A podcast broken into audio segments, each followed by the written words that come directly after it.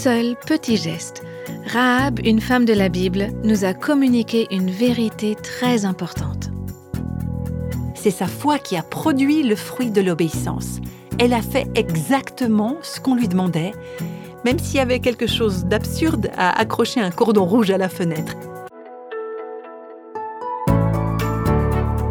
Voici Réveille nos cœurs.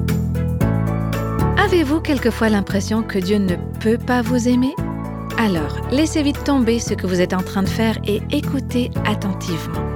Voici la suite de notre série intitulée Rahab et le fil de la rédemption pour redonner espoir à toutes celles et ceux qui sont tourmentés par le souvenir des péchés qu'ils ont commis dans le passé. Vous savez, j'aime l'histoire de Rahab parce qu'elle nous offre une parfaite illustration de la puissance que notre Dieu déploie pour nous sauver.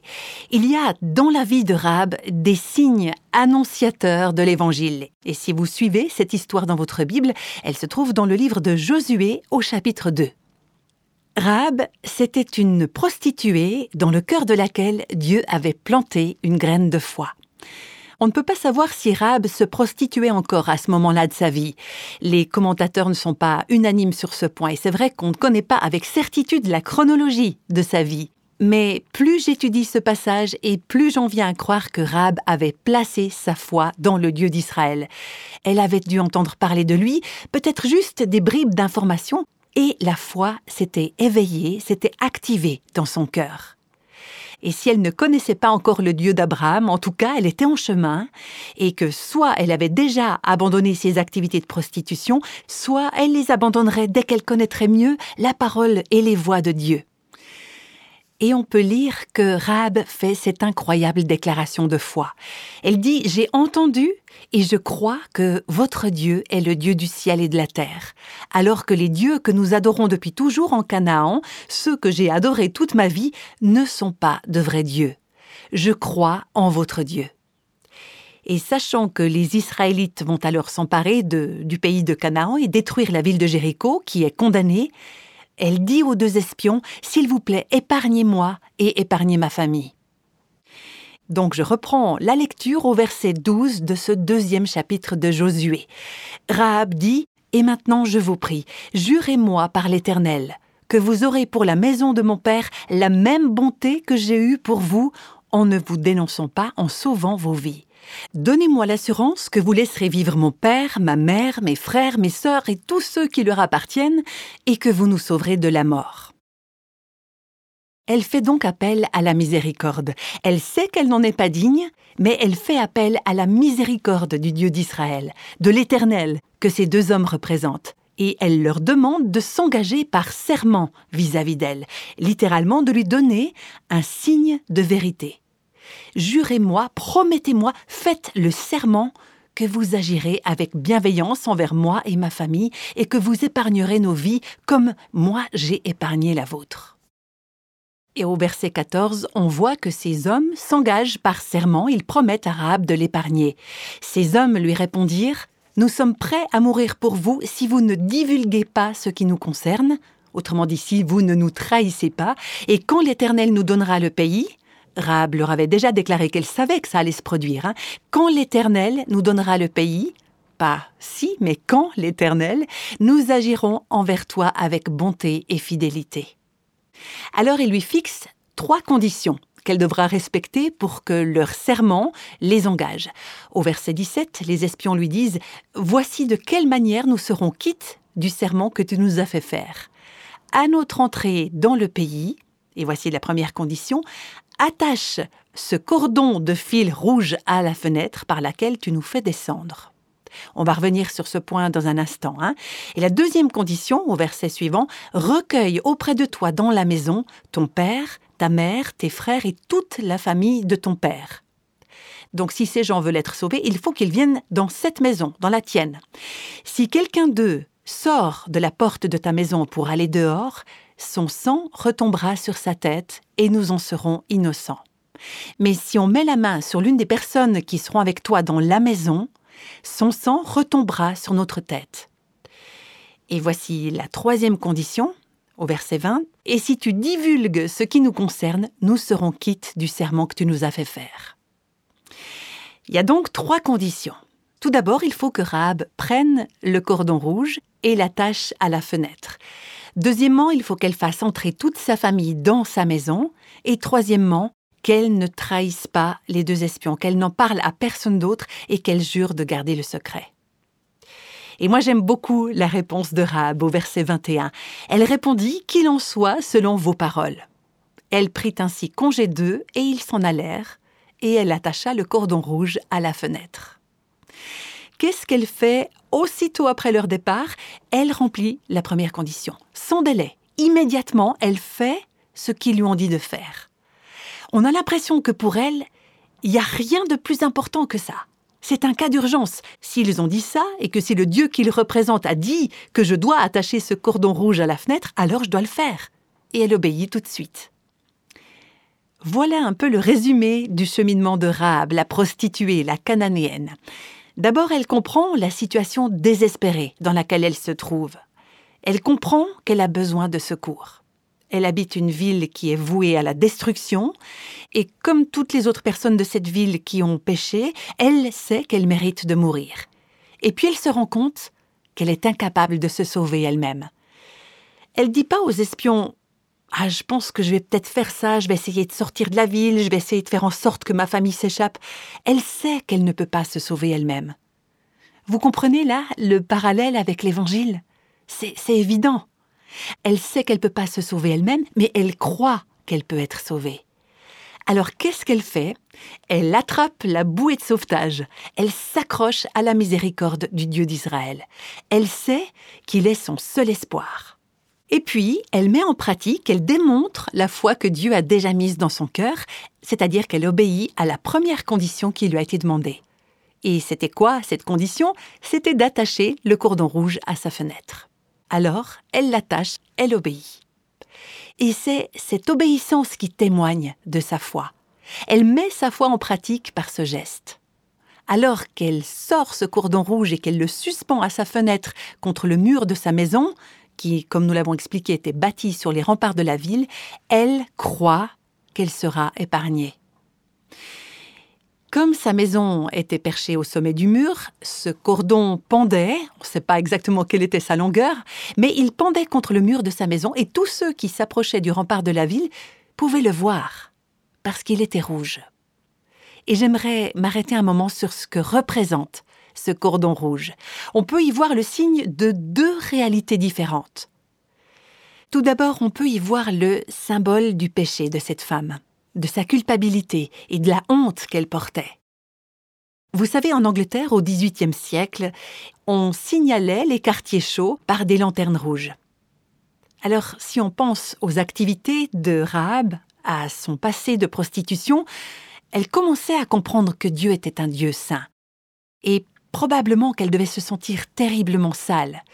Et maintenant, c'est comme si elle doit attirer encore plus l'attention sur elle en accrochant ce cordon rouge à sa fenêtre. Vous imaginez les gens qui passent devant sa maison et qui la montrent du doigt en disant C'est là qu'elle habite, Rab, la prostituée. Alors ils vont glousser, ils vont la tourner en ridicule, ils vont probablement se moquer d'elle. Et pourtant, le fait qu'elle ait mis ce cordon rouge à la fenêtre montre que, oui, c'est vrai qu'elle est une pécheresse, mais c'est une femme qui accepte que les autres voient qui elle est vraiment. Elle n'essaye pas de faire croire qu'elle n'a pas besoin de secours. Et quand vous faites l'expérience de la bonté, de la fidélité, de la miséricorde de Dieu, vous reconnaissez vraiment que vous êtes quelqu'un de pécheur.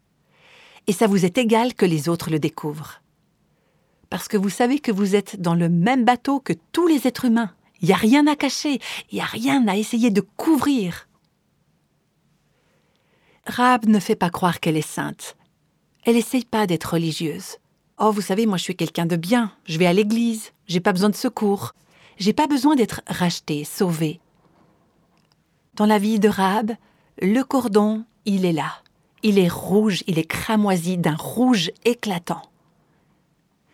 Vous savez, quand Dieu donne des ordres précis, c'est que chaque détail a son importance. Alors pourquoi est-ce que Dieu a spécifié que le cordon devait être rouge, cramoisi Je pense qu'en premier lieu, c'est une image du péché de Rahab. Elle avait honte, elle se sentait coupable, mais elle n'avait pas à cacher ce qu'elle avait fait. Elle n'avait pas besoin de cacher son mode de vie, ses échecs, Elle n'avait pas à se justifier et à prétendre être meilleure qu'elle n'était en réalité. Dès sa petite enfance, elle avait dû entendre parler du Dieu d'Israël. Elle savait que c'était un Dieu qui juge, mais maintenant elle comprenait aussi que c'était un Dieu de miséricorde, un Dieu qui fait grâce. Et elle savait que son péché pouvait être couvert, qu'elle pouvait être restaurée, sauvée, rachetée. Les deux espions ne lui ont pas dit ah, effectivement, on pourrait t'épargner, mais on constate que tu diriges une maison de mauvaise réputation. On pense que d'abord, il faudrait que tu fasses le nécessaire pour remédier à cette situation. Ils n'ont pas posé ce genre de conditions au salut de Rahab. Ils savaient qui elle était. Dieu était en train de transformer sa vie. Par la suite, elle n'allait pas continuer à se prostituer. Progressivement, Dieu était en train de se révéler à elle, de lui révéler qui il était. Et elle, elle avait répondu selon la lumière qu'elle avait reçue. Et il était évident que plus Dieu allait l'éclairer, et plus elle continuerait à lui répondre. Et ces deux hommes lui ont simplement dit Toi et ta famille, vous pouvez être sauvés. Et ça me fait penser à ce verset du premier chapitre d'Ésaïe où Dieu dit Venez et plaidons. Si vos péchés sont comme le cramoisi, ils deviendront blancs comme la neige. S'ils sont rouges comme la pourpre, ils deviendront comme la laine. Pourquoi est-ce que Dieu parle de rouge, cramoisi et de pourpre à propos des péchés de son peuple? Je crois que dans ce contexte, c'est une référence au sang qui était sur les mains des gens du peuple de Dieu à cause de leurs péchés. Peut-être que dans le passé, vous qui nous écoutez, vous êtes allé jusqu'à ôter la vie de quelqu'un et que vous ayez en quelque sorte du sang sur les mains. Il n'y a pas très longtemps, j'ai interviewé pour Réveil nos cœurs une femme qui a raconté comment elle avait vécu un avortement à l'âge de 19 ans. Et quand elle a reparlé de ce moment, des années plus tard, elle ressentait que c'était comme si elle avait tué son bébé et qu'elle réalisait qu'elle avait du sang sur les mains. Et ce n'est que par la miséricorde et la grâce de Dieu que cette femme a trouvé la purification, la libération et le secours pour sa vie. Pour votre part, vous vous dites peut-être mais moi j'ai jamais fait ça, j'ai jamais avorté, j'ai jamais tué personne, j'ai pas de sang sur les mains. Permettez-moi de vous dire qu'on a tous du sang sur les mains. Est-ce que vous vous souvenez de ce moment où le gouverneur romain Ponce Pilate a jugé Jésus et l'a déclaré innocent? Pilate disait que Jésus n'avait rien fait de mal, mais la foule a exigé qu'il soit crucifié. Et l'évangile de Matthieu nous raconte que Pilate a pris de l'eau et qu'il s'est lavé les mains devant la foule en disant ⁇ Je suis innocent du sang de ce juste. C'est vous que ça regarde. ⁇ Et le peuple a répondu que son sang retombe sur nous et sur nos enfants. Et sur la croix, le Christ, le Fils de Dieu, innocent de tout péché, a versé son sang pour les pécheurs que nous sommes toutes et tous, et son sang est sur nos mains. Nos péchés, ils sont cramoisis, ils sont rouges comme le cramoisi. Et pourtant Dieu nous dit, vous pouvez être blanc comme neige, vous pouvez être pur comme la laine, vous pouvez être purifié, vous pouvez être libéré de la culpabilité. Vous n'avez pas à vivre avec ce rouge qui vous rappelle tout le temps votre péché. Alors oui, le rouge peut être le symbole du péché, de la culpabilité et de la honte que tant et tant de personnes portent aujourd'hui, y compris certaines qui sont à l'écoute maintenant et qui vivent encore avec ce sentiment de culpabilité et de honte. Alors pour vous qui vivez avec cette culpabilité et cette honte, le cramoisi représente votre péché. Mais je tiens à vous dire que le cramoisi représente autre chose encore. Il représente votre moyen de salut, votre bouée de sauvetage. Les deux espions ont dit à Rahab que, au moment de la destruction de la ville, elle et sa famille devaient être dans la maison, avec le cordon rouge accroché à l'extérieur. Et ça, ça nous ramène aussi à la nuit qui avait eu lieu 40 ans plus tôt, une des nuits les plus importantes de toute l'histoire du peuple juif, au moment où Dieu s'apprêtait à délivrer son peuple de l'esclavage en Égypte. Ces deux espions, ces deux jeunes hommes, ils n'étaient pas encore nés à ce moment-là, mais eux, ils avaient entendu raconter cette histoire à maintes reprises. C'est un récit que vous retrouvez dans le chapitre 12 du livre de l'Exode. Dieu ordonne à chaque famille de choisir un agneau du troupeau, un agneau sans défaut. Et le quatorzième jour du mois, au crépuscule, chaque famille doit tuer son propre agneau. Et on peut lire dans le verset 7, On prendra de son sang et on en mettra sur les deux poteaux et sur le linteau de la porte des maisons où on le mangera. Les gens du peuple devaient tuer l'agneau prendre son sang et en badigeonner un peu sur chacun des montants et sur le linteau de la porte de chacune des maisons où il mangerait ce repas. Et ensuite Dieu déclare, Cette nuit-là, je passerai dans le pays d'Égypte, et je frapperai tous les premiers-nés du pays d'Égypte, depuis les hommes jusqu'aux animaux. C'est un jugement de Dieu qui vient là, pour juger l'Égypte. Et il explique, J'exercerai des jugements contre tous les dieux de l'Égypte. Je suis l'Éternel. Le sang vous servira de signe sur les maisons où vous serez. Je verrai le sang et je passerai par-dessus vous, et il n'y aura pas de plaie qui vous détruise quand je frapperai le pays d'Égypte. Il y a tellement de similitudes par rapport à l'histoire de Rab. Rab, à qui on a dit Suspends ce cordon rouge à ta fenêtre pour qu'il marque ta maison et qu'il serve de signe, qu'il soit le symbole, le symbole du moyen par lequel tu seras sauvé. Lorsque les Israélites entreront dans le pays pour le conquérir, ils verront ce cordon de la couleur du sang, ils exerceront dans toutes les autres maisons le jugement de Dieu, le juste juge, mais quand ils verront à ta fenêtre ce cordon de la couleur du sang, tu seras épargné. Nous n'entrerons pas dans ta maison, nous passerons par-dessus, toi et ta famille. Vous voyez, il y a une chose importante hein, lors de cette nuit de la première Pâque. Le peuple d'Israël n'était pas moins pécheur que le peuple égyptien. Il faut pas croire que les Égyptiens étaient plus méchants que les Israélites. Tous, autant qu'ils étaient, ils étaient nés pécheurs, ils étaient rebelles à Dieu, et tous méritaient le jugement de Dieu. Dans la Bible, dans l'Épître aux Romains, on peut lire L'âme qui pêche mourra. Le salaire du péché, c'est la mort. Et par conséquent, dans chaque foyer, il y avait quelqu'un qui devait mourir. Soit ce serait le premier-né de la famille, soit ce serait à la place un agneau innocent dont le sang serait versé à la place du sang du premier-né. Et dans les maisons égyptiennes, ce sont les fils premiers-nés qui sont morts. Mais dans les maisons du peuple de Dieu, c'est un agneau qui a été tué. Et lors de cette première Pâque, cette première nuit, les membres du peuple d'Israël devaient démontrer, manifester leur foi en appliquant le sang sur les deux montants et sur le linteau de la porte de leur maison. Et dans le cas de Rahab, quand le peuple d'Israël entrerait dans la ville pour la conquérir, tous les membres de sa famille qui se trouveraient avec elle dans sa maison marqués du cordon rouge, tous les gens dans cette maison seraient épargnés.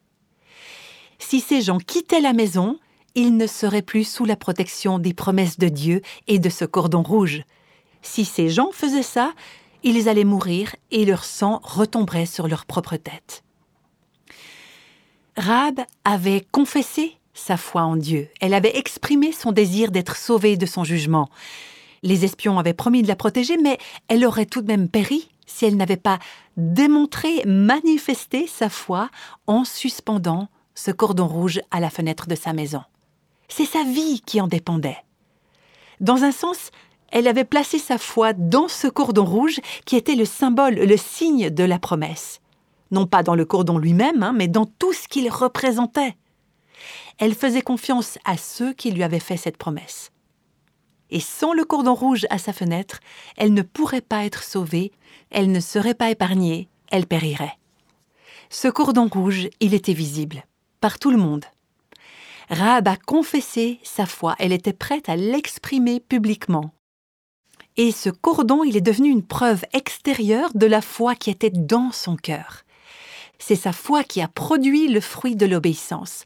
Elle a fait exactement ce qu'on lui demandait, même s'il y avait quelque chose d'absurde à accrocher un cordon rouge à la fenêtre. Le fait qu'elle ait obéi, même dans cette affaire apparemment sans importance, c'était une preuve que sa foi était authentique. À ce sujet, dans un sermon sur la vie de Rahab, il y a un pasteur canadien qui a dit Quand on y pense, un simple cordon rouge n'a pas l'air d'offrir une grande protection contre une armée d'invasion. C'est vrai que ça semble une défense particulièrement fragile hein, quand on considère comment Dieu a provoqué la destruction de la ville. Les murs se sont littéralement effondrés. Donc comment est-ce qu'un cordon pouvait protéger une vie? Effectivement, un simple cordon rouge n'a pas l'air d'offrir beaucoup de protection contre une armée d'invasion. Quand on entend dire que le sang de Christ nous protège de la colère de Dieu, oui, ça peut paraître un peu fou, mais c'est pourtant la promesse de Dieu. Si on veut trouver un refuge contre la colère de Dieu devant nos péchés et notre manque de fidélité, on ne le trouve que dans le cordon rouge du sang de Christ. On peut se réfugier dans le sang de Christ, tout comme Rahab s'est réfugié dans sa maison, caché derrière ce cordon rouge. Et même quand le monde s'écroule autour de vous, vous pouvez croire, faire confiance que la destruction éternelle ne vous touchera pas, parce que le sang de Jésus a effacé vos péchés et vous protège de la colère de Dieu. Peut-être qu'il y a parmi vous qui nous écoutez une ou plusieurs personnes qui n'ont jamais fait cet acte, qui n'ont jamais placé leur foi en Jésus-Christ comme le seul moyen de les sauver de leurs péchés. Peut-être que pour vous, ce cordon rouge, jusqu'ici, il n'a représenté que votre péché, votre honte, votre culpabilité. Peut-être que vous avez l'impression de toujours l'avoir porté comme un grand P, comme péché, un grand P rouge, comme une grande inscription sur le devant d'un t-shirt. Vous avez vécu trop longtemps sous cet esclavage, sous le poids de la honte, de la culpabilité. Mais rappelez-vous cette histoire de Rahab.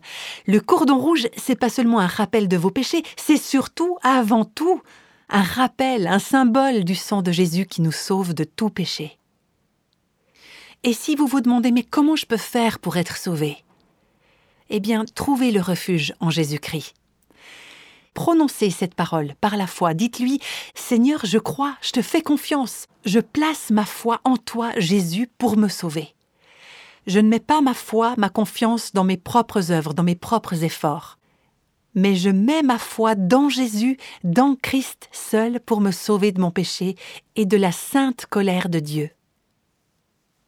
Alors maintenant, si Dieu est en train de parler à votre cœur par son Saint-Esprit, il aimerait, je crois, que vous vous arrêtiez là tout de suite et que vous puissiez dire dans votre cœur, Seigneur, je crois. Je crois, je fais confiance.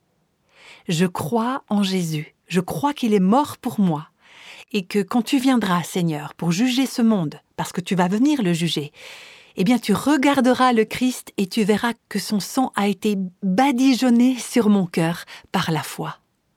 Et je te remercie parce que tu ne vas pas appliquer sur moi ton jugement, parce que l'agneau sans défaut, sans tache, sans péché, a été tué, c'est son sang qui a été versé, et c'est par lui que ma vie peut être épargnée. Et si vous qui nous écoutez, vous savez que vous êtes enfant de Dieu, n'oubliez jamais que vous n'avez aucun autre espoir de salut éternel que ce que Jésus-Christ a fait pour vous lorsqu'il a versé son sang sur cette croix. C'est ça votre vie, c'est ça votre espoir. Et votre foi, elle va se manifester par votre obéissance dans les petites choses, dans les grandes choses. C'est la vie au quotidien quand on dit Seigneur oui, je vais faire ce que tu dis parce que je te fais confiance, je te crois. Seigneur, je prie que ce soit le jour du sauvetage pour les personnes qui entendent ta voix.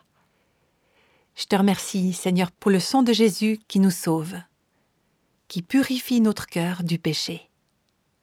Merci parce que même si nos péchés étaient rouges comme le cramoisi, on peut être blanc comme la neige.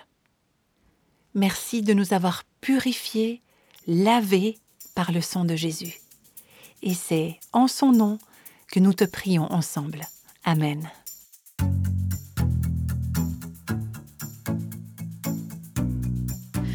Souvent, les gens sont empêchés de savourer le pardon de Dieu parce qu'ils se disent sans arrêt ⁇ Non, Dieu ne pourra jamais me pardonner. Ce que j'ai fait, c'est bien trop grave. C'est précisément le sujet que nous aborderons ensemble la prochaine fois. Nous vous donnons donc rendez-vous très bientôt pour la suite de l'histoire de Rahab.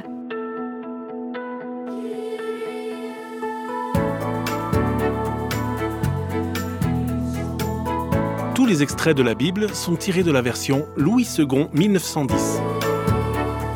Réveille nos cœurs est le ministère francophone de Revive Our Hearts, initiative de Life Action Ministries avec Nancy DeMoss Volgemuth. Avec les voix de Christine Raymond et Jeannette Kosman.